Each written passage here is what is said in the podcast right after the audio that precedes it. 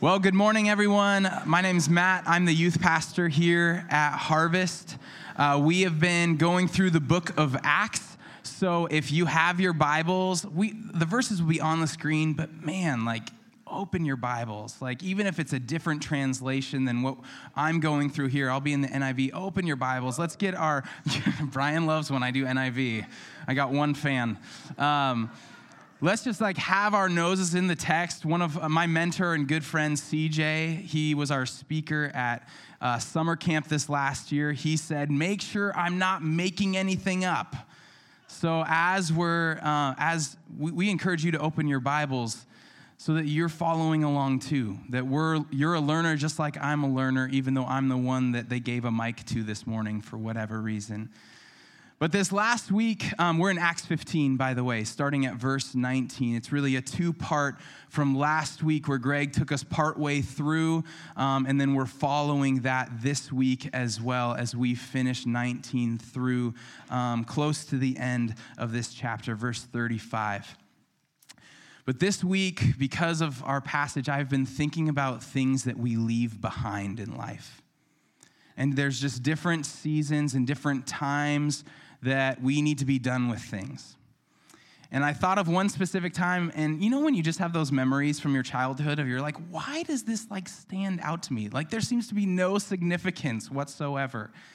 I thought of, I think it was like seventh grade, a birthday party that I had. And I had my friends come, and was still at the age where like we're doing all the presents and stuff like that. And we did some sort of outing together, either go see a movie or go to a Blazer game. But we come back together, and we're I'm opening the presents that these guys have brought. And I had good parents. I still have good parents that didn't like go away. I, but my parents did a good job of telling me, hey, when you open a gift, don't just blitz through to the next thing.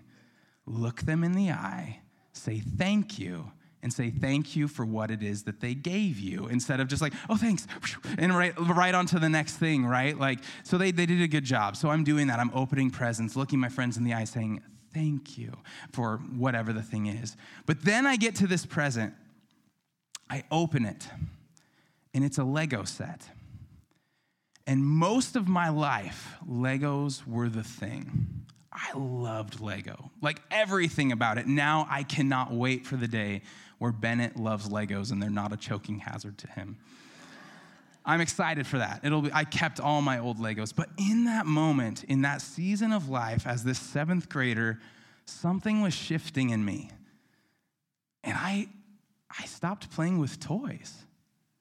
I was just done for whatever reason. And it wasn't like I thought they they weren't they weren't awesome anymore. I didn't enjoy the memories I had, but there was something that shifted where I opened it and I looked at it. It was like, I don't know if I'm ever going to use this. And it was weird because it was something I loved so much. And the poor person that gave me the gift, I don't remember like if I like conveyed all that with my face and my body language or my thanks, right? Or however, but poor person, it was one of my best friends actually who knew I loved Legos, but he didn't know this thing that was shifting in my heart and my life. And that was the season for me where I kind of moved on from playing with Legos and toys. And if you're here and you are a closet Legoer and you're in your forties, do not worry. This is a safe place. More power to you that you are still playing with Legos because I can't wait to get back into it as well. But for whatever reason, as, as a, a young boy at that point, that was the season that it started to shift for me. And I think we know this about life in general. There are times where we need to leave things behind. Sometimes it's just because of maturity. Sometimes it's circumstantial. But as believers, we know there is a time to leave things behind. Because of the grace that we have received from God, in turn, we leave behind our old ways of living and thinking. We leave behind the things that we once idolized, the things that consumed our hearts and our desires. We leave behind traditions or even cultural norms that really don't reflect the kingdom of God as we continually, continually take hold of the gospel of grace and let that shape our very being and our outward expression of how we live.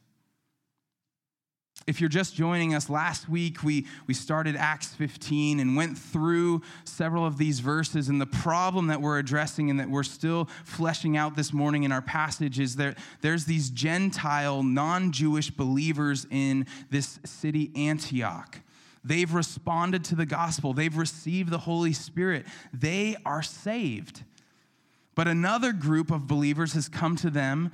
Most likely, these were Jewish believers who were steeped in the tradition um, of the Mosaic law and covenant with the Lord, where they say, hey, you're not saved because you haven't been circumcised. Thankfully, Paul and Barnabas are there, and they speak on behalf of the Gentiles, and they're like, no, you've got it totally wrong. Like, they confront them to their face and say, these are believers. They have been saved by God. And they take this thing so far. There's so much disagreement. It comes to the council in Jerusalem, where these kind of like head honcho leaders of the church gather together because this is an issue that they need to address as more and more non-Jewish people are responding to the gospel. What are we going to ask them to do? What does it mean for someone to be saved? And last week we saw Peter and James, the brother of Jesus, stand up in the midst of this conversation and say, it is by grace and grace alone through faith that we are saved. There is nothing to be added. There is no good deed or no ritual that makes us any more or less saved into the kingdom of God.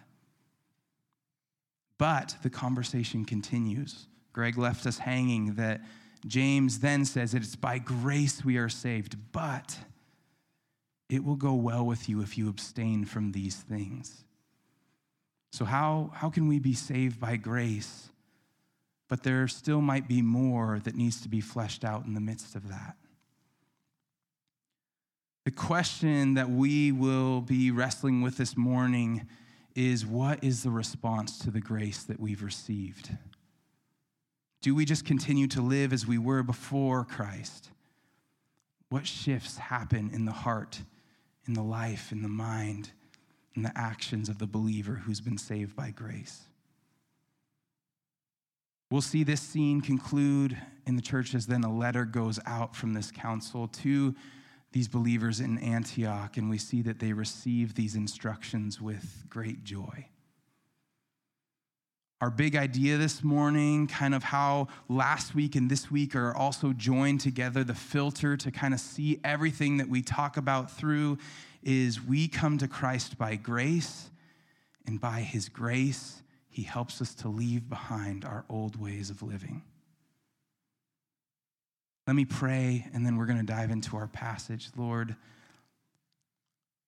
I want to be a listener and a learner as much as I am a teacher right now. All of us, God, need your help by your Holy Spirit to respond to you rightly. Lord, would you get rid of anything in me that would be distracting or confusing or not clear? And would you just let your words, your message, your instruction to us shine through? Thank you for loving this church, loving these people that are here this morning, God. Help us to respond to your grace. In your name, amen. Acts fifteen, starting at verse nineteen. This is in the middle of what James is saying. He says, it is my judgment, therefore, that we should not make it difficult for the Gentiles who are turning to God. Instead, we should uh, we should write to them, telling them to abstain from food polluted by idols, from sexual immorality, from the meat of strangled animals, and from blood. For the law of Moses has been preached in every city from the earliest times and is read in the synagogue on every Sabbath. Then the apostles and elders with the whole church decided to choose some of their own men and send them to Antioch with Paul and Barnabas. They chose Judas, called Barsabbas, and Silas, men who were leaders among the believers. With them they sent the following letter. The apostles and elders, your brothers, to the Gentile believers in Antioch, Syria, and Cilicia, greetings. We have heard that some went out from us without our authorization and disturbed you, troubling your minds by what they said. So we all agreed to choose some men and send them to you with our dear friends Barnabas and Paul, men who have risked their lives for the name of our Lord Jesus Christ. Therefore, we are sending Judas and Silas to confirm by word of mouth what we are writing. It seemed good to the Holy Spirit and to us not to burden you with anything beyond the following requirements. You are to abstain from food sacrificed to idols, from blood, from the meat of strangled animals, and from sexual immorality. You will do well to avoid these things. Farewell.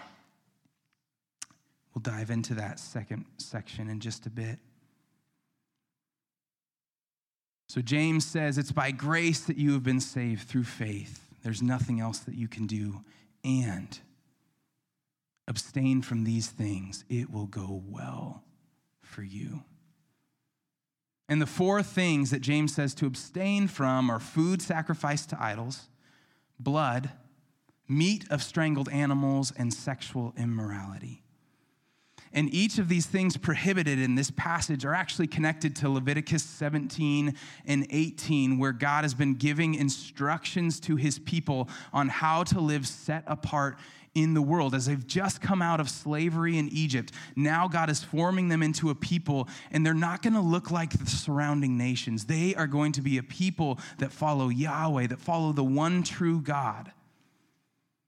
So there's going to be a way that they act around things like blood or around their sexuality that's going to look so drastically different than the surrounding nations. And three of the four practices that uh, James says to abstain from, they're just listed in chapters seventeen and eighteen really clearly. The one that's not really is the whole meat from strangled animals. And, and that's really in, in connection to the blood of the animal, because not to get like graphic, because that's not fun to talk about animals dying, but um, when an animal was strangled, it wasn't clear if the blood had been drained from the body or not before consuming it, right? There was a way to kill an animal to drain the blood first. So to keep themselves clear from this blood, right, they were supposed to just say no to meat that was strangled. Here's one of the connections, though, in, in chapter seventeen of Leviticus, starting at verse eleven. It says, "For the this is the Lord, for the life of a creature is in the blood, and I have given it to you to make atonement for yourselves on the altar. It is the blood that makes atonement for one's life. Therefore, I say to the Israelites, none of you may eat blood, or may any foreigner residing among you eat blood." So even here we see that God is thinking about the other nations, the foreigners who have now joined in and are in the midst of God's people. He's saying, hey, this standard is for you, my people Israel, and for those who are residing in your midst. So God doesn't say, just stay away from blood because, ew, gross, like don't touch it, that stuff's nasty. But there's actually this deep significance when it comes to the blood of any living being.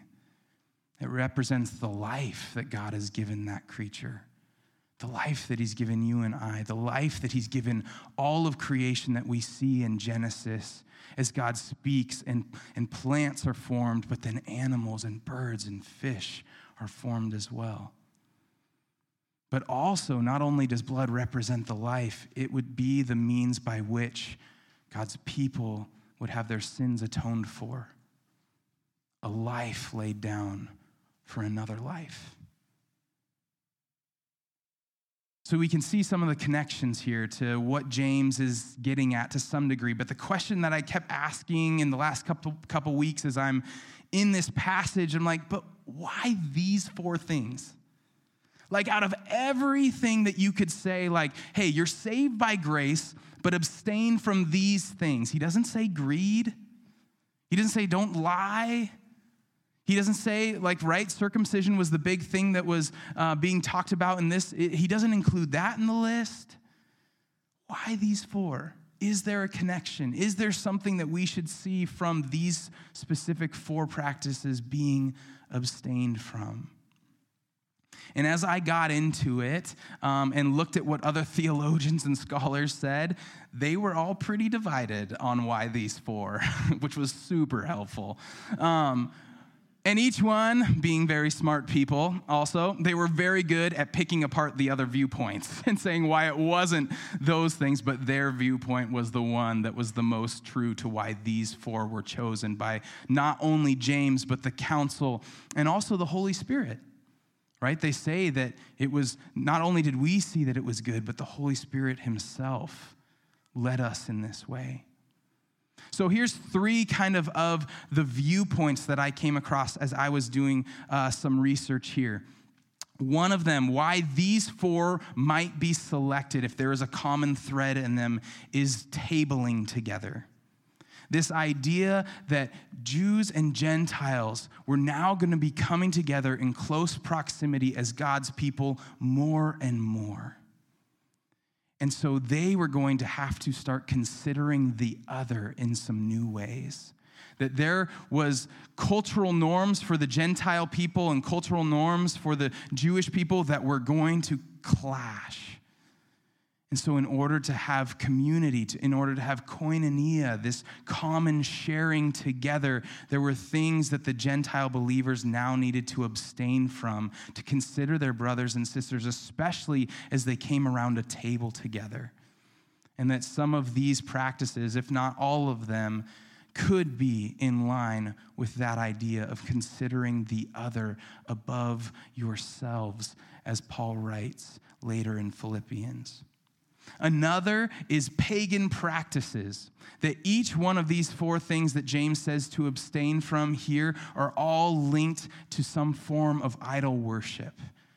Antioch was like a cultural melting pot for all these different religions. And so these Gentile people had been exposed to so many different ways that you could worship your God of your choice. And now, though, they were no longer just Gentiles in Antioch. They were brothers and sisters in Christ who had been saved by the work of Jesus, and they needed to live differently in the midst of their culture. They needed to say no to some things that, even though it may not have been sin for them to do it, they needed to say no, so they stood out and looked different in the midst of a pagan culture. The last one is this, and it's kind of a broad one that people had, of this idea of just personal holiness.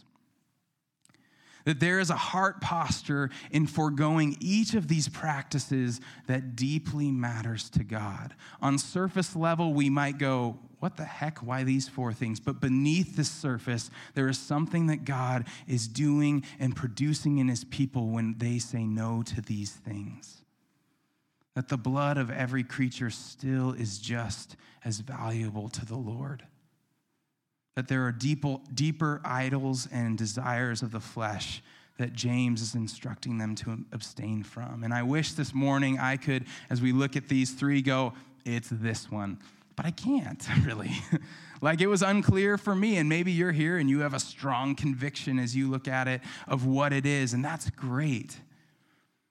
But as I was thinking about what What do we take from this then as Harvest Church? What do we put into practice? What's our application coming out of this? If we're if we're unsure of why these four things, if we, just like the Gentiles in that day, are also to leave things behind when we come to Jesus, and that our life is a life of leaving behind our old ways of living and taking hold of the new creation that God has made in us. What do we do with this? How do we respond? I think with each one of these things, there's, to some degree, they're all right. Like, as I look at this passage, there's maybe some confluence of them working together, that all of these things are just not beneficial for the people. But the timeless application here that I see is that there's multiple things throughout Scripture that are re-emphasized, especially by Paul, when it comes to why we leave certain things behind, the reasons for it. And there are these three things that I want us to think about this morning, that the reason that we leave behind our old ways of living and thinking, because, one, they're not good for us. Two, they're not good for our brothers and sisters. Three, they're not good for the culture. So let's unpack a little bit of this. First off, they are not good for us. Before Christ, each of us, you and I, the world, we had fallen under a curse. The curse of the knowledge of good and evil. That each person has decided for themselves what they believe is good, what they believe is evil, instead of surrendering to what God's definition of what good and evil actually is. Isaiah fifty-three six says it, we all like sheep have gone astray.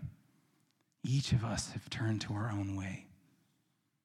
The world is guilty when it comes to redefining good and evil for themselves. And our text in Acts shows us at least one of the ways that we have redefined good and evil as people, not just in twenty twenty-two, but from the dawn of time, is how we practice and engage in our sexuality. And since that, since that shows up in our text, I just want to camp here for a second. And we have to start with this, is that sex is a gift from God to be used in its right context of a husband and wife as means to enjoy, connect, serve, and even reflect the very nature of God to join in the creation of life and bringing children into the world. When I was growing up, I didn't hear that said in church very much, which is a bummer. Right? Like, I remember any time I heard sex talked about in church, it was always attached to like shame and guilt for me, or needing like to like just kind of bypass it, or like, ooh, don't bring it up. You shouldn't have those thoughts. You shouldn't have those questions. That's bad. But I'll never forget the Sunday, C J, my friend that I mentioned, uh, when I heard him in a passage talk about sex. And if you've ever heard C J talk, he's not a quiet man. Um, and so he was pretty much like yelling, but with joy, like, sex is a gift from God for a husband and wife in the ways that God has defined. And that was news to me. But throughout Scripture, the story is, and the story today is, people take the gifts of God and we twist them. We abuse them. We warp them to fit our own desires. We end up worshiping the gifts of God over the giver of the gifts. Sexual immorality defined as taking God's gift of sex and using it outside of his design of a man and woman who have joined together in the loving union of marriage. And this is so counterintuitive for, for us today, to think that not fulfilling our sexual desires, whatever they may be, that somehow that could be to our benefit. But that's what James says here at the end. He says, abstain from sexual immorality. And it has the other three things as well. And he says, but this will go well for you. To have the message that to abstain from sexual desires in twenty twenty-two, that just sounds crazy to some degree. And I remember what that's like, because I have not followed Jesus my whole life. And I know I've shared parts of my testimony before, either when I was baptized here or in other sermons, but there was a portion of my life before Jesus where I ran after every sexual desire that I had. And while there are certain areas of sexual immorality that I cannot relate to, I don't know what it's like. I know what it's like that porn mutilates God's design for sex. I know that sex outside the context of marriage is a long road of selfishness and insecurity. I know the emptiness of chasing after love apart from God. And I remember a moment of feeling numb to all of it, where I couldn't remember the last time I felt bad. Even though I had been brought up to think and live differently, I remember not feeling bad that I was using these people to fulfill my sexual desires, that love was no part of it at all. In all of it, I was seeking to glorify myself over God. And isn't that the case for any form of sexual immorality?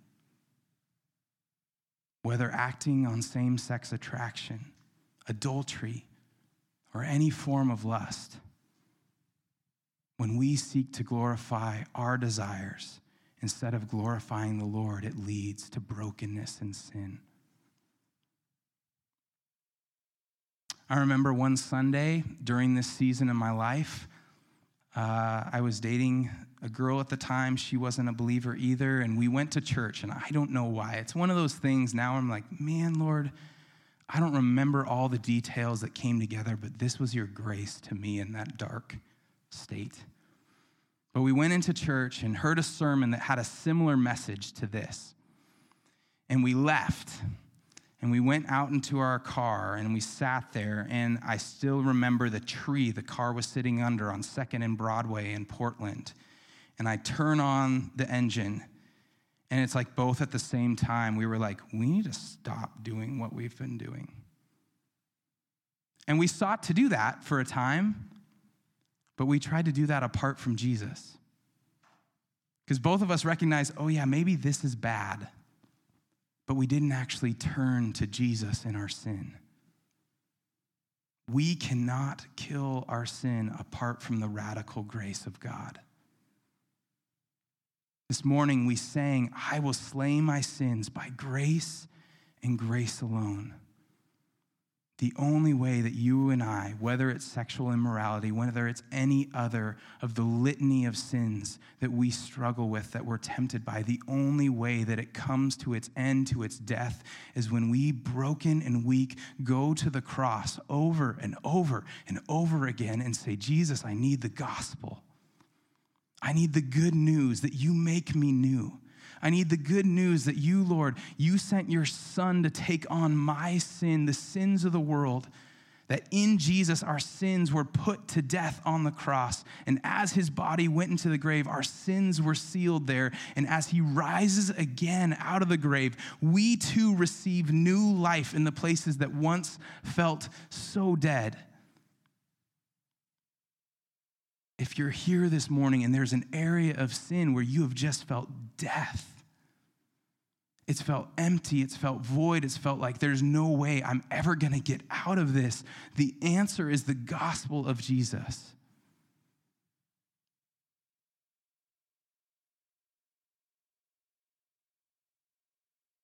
And if you're here this morning and there's anything you relate with that we just talked about, one of the things the enemy likes to do is make us feel alone. He likes to keep us in the dark. He even tells us the lie that, hey, when you come to church, you have to put your best foot forward. People can't know what you're struggling with. People can't know that you messed up this week. What will they think of you? Will they include you in their singing or in their worship anymore?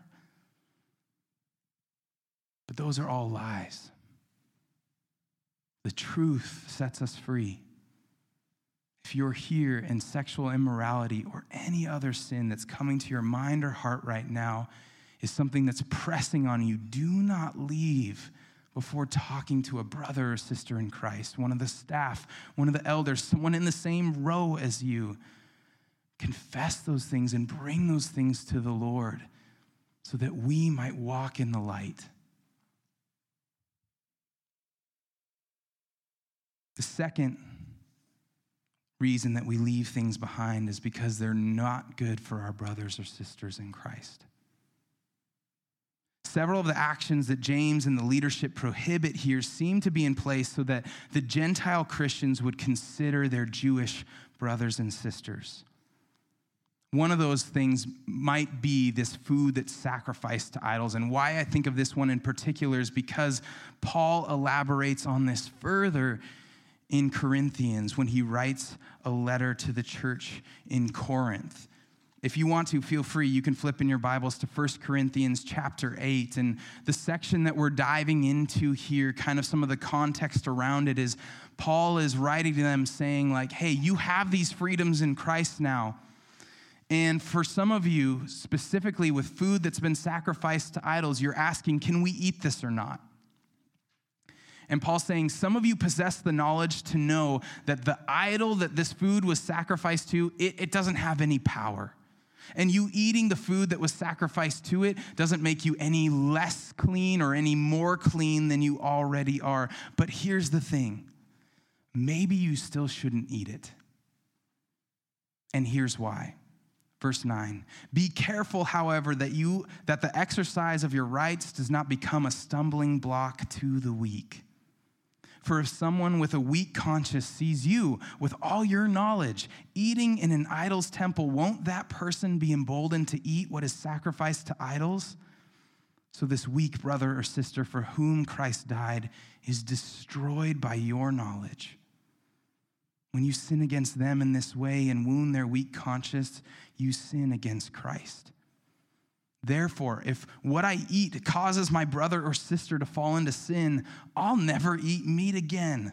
And some of you, you're going to be stuck the rest of the service thinking about that this morning, so that I will not cause them to fall. Summed up, Paul says, our freedoms in Christ need to be tempered by our love for our brothers and sisters in Christ.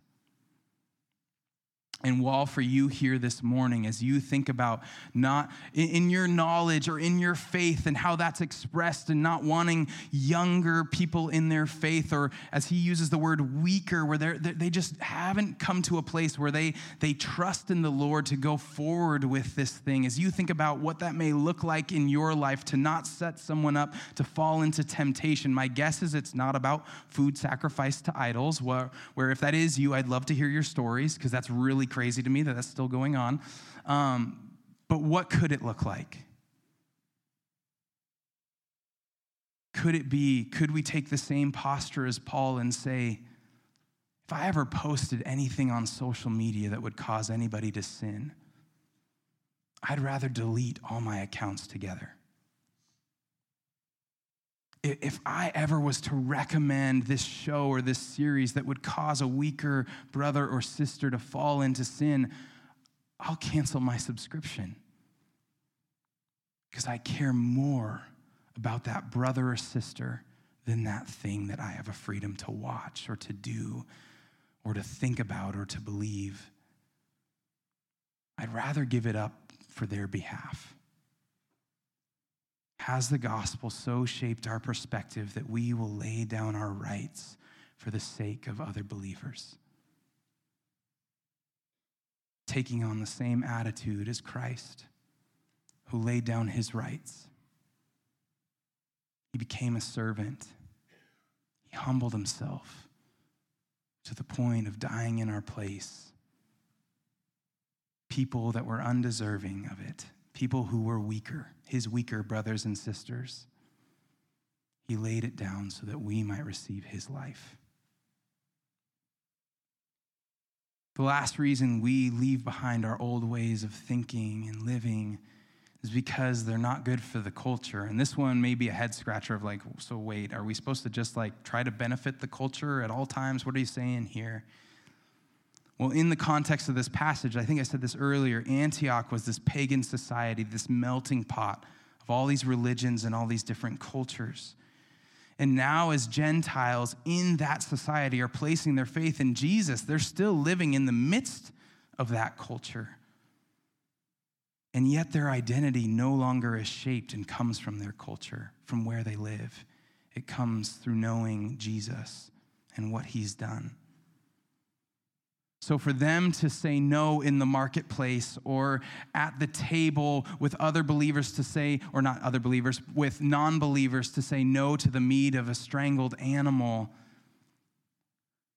while it seems insignificant to some degree, they're also saying like, I'm not bowing down to the cultural norms anymore. And actually I belong to a different story.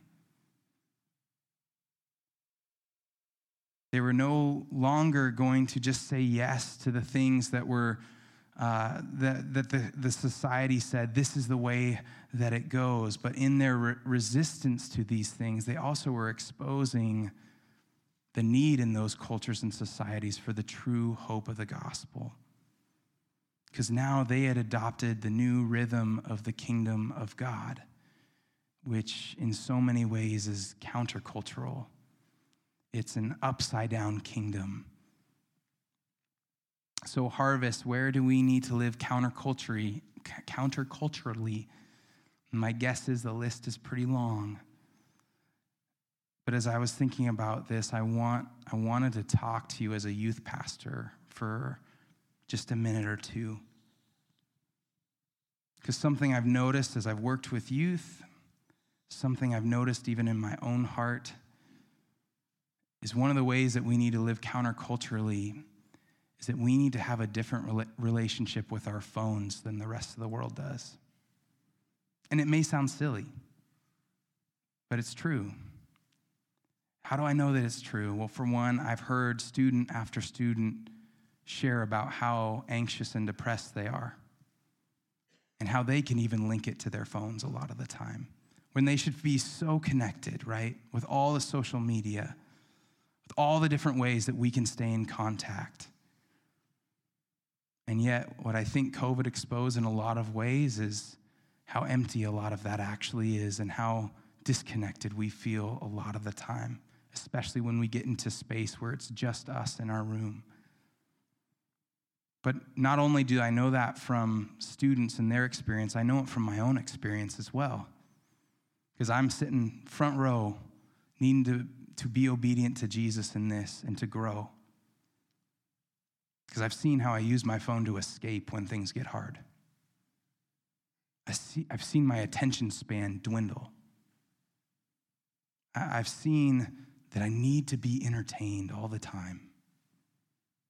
I've seen my desire for noise increase. I've seen my comparing myself to others and do I actually have a good life rise in my heart and my mind. And while I wouldn't classify myself as someone who just wrestles with deep anxiety and depression, the correlation between phone usage and the rise of the iPhone and what it's doing in our young people is undeniable, that there are direct links there. And with everything I just listed, is there anything that describes what it means to be a disciple of Jesus? Escaping, needing to be entertained, anxious, depressed. Something needs to change there, especially as we think about the next generation.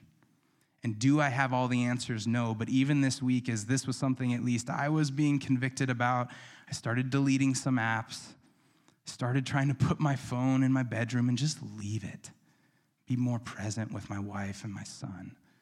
Present with God. To not need another voice of disc golf commentary like going on in the background all the time.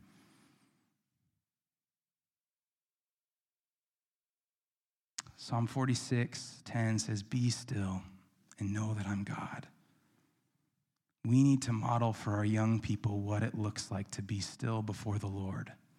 Before we start telling them how they need to do this or do that with their phones, we need to model it for them of what it looks like to be people who follow Jesus and have a right relationship with these devices that hold so much power. Because I imagine for these Gentiles, as they start checking in to see, is that meat strangled or not? Like, is there still blood in there? This was probably something that wasn't like crazy for them to do. It was just a normal day-to-day kind of thing that needed to shift in their hearts and in their lives. And sometimes when we think about living counterculturally, we think about the big things that are just right in the forefront, but also we need to be disciples of Jesus in the little things, the things that can go unnoticed. Let's end our passage. This letter is sent out, chapter fifteen, starting at verse thirty. So the men were sent off and went down to Antioch, where they gathered the church together and delivered the letter. The people read it and were glad for its encouraging message. Judas and Silas, who themselves were prophets, said much to encourage and strengthen the believers. After spending some time there, they were sent off by the believers with the blessing of peace to return to those who had sent them. But Paul and Barnabas remained in Antioch, where they and many others taught and preached the word of the Lord. Another story in Acts that starts with conflict, disagreement, and ends with the word going out. And this letter started in Antioch, right? But then it's shared with Syria and Cilicia as well. Others got to benefit from this conversation the council had. And so why is it received with joy for these believers in Antioch? Well, for one, probably first, they're like, oh, we actually are saved. It is by grace alone that we're saved. We didn't have to get circumcised or do all these other things in order to be saved. What a relief. It's true. When we receive the Holy Spirit, that wasn't just in our minds. Like, this is an act of God. But also, I wonder if there was joy for them in saying no, in leaving some things behind.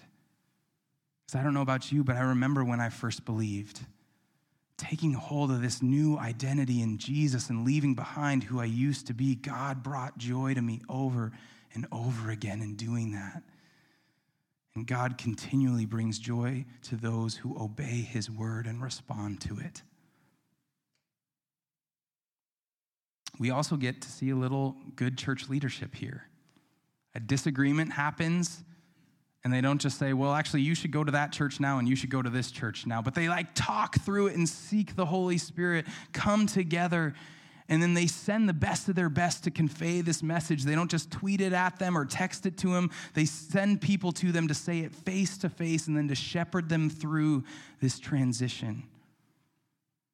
That actually the disagreements that believers can have, it sometimes can lead to joy when we reconcile. Because God has given us a ministry of reconciliation. I want to end with this passage in Second Corinthians five, starting at verse sixteen. Paul writes this, "So from now on, we regard no one from a worldly point of view.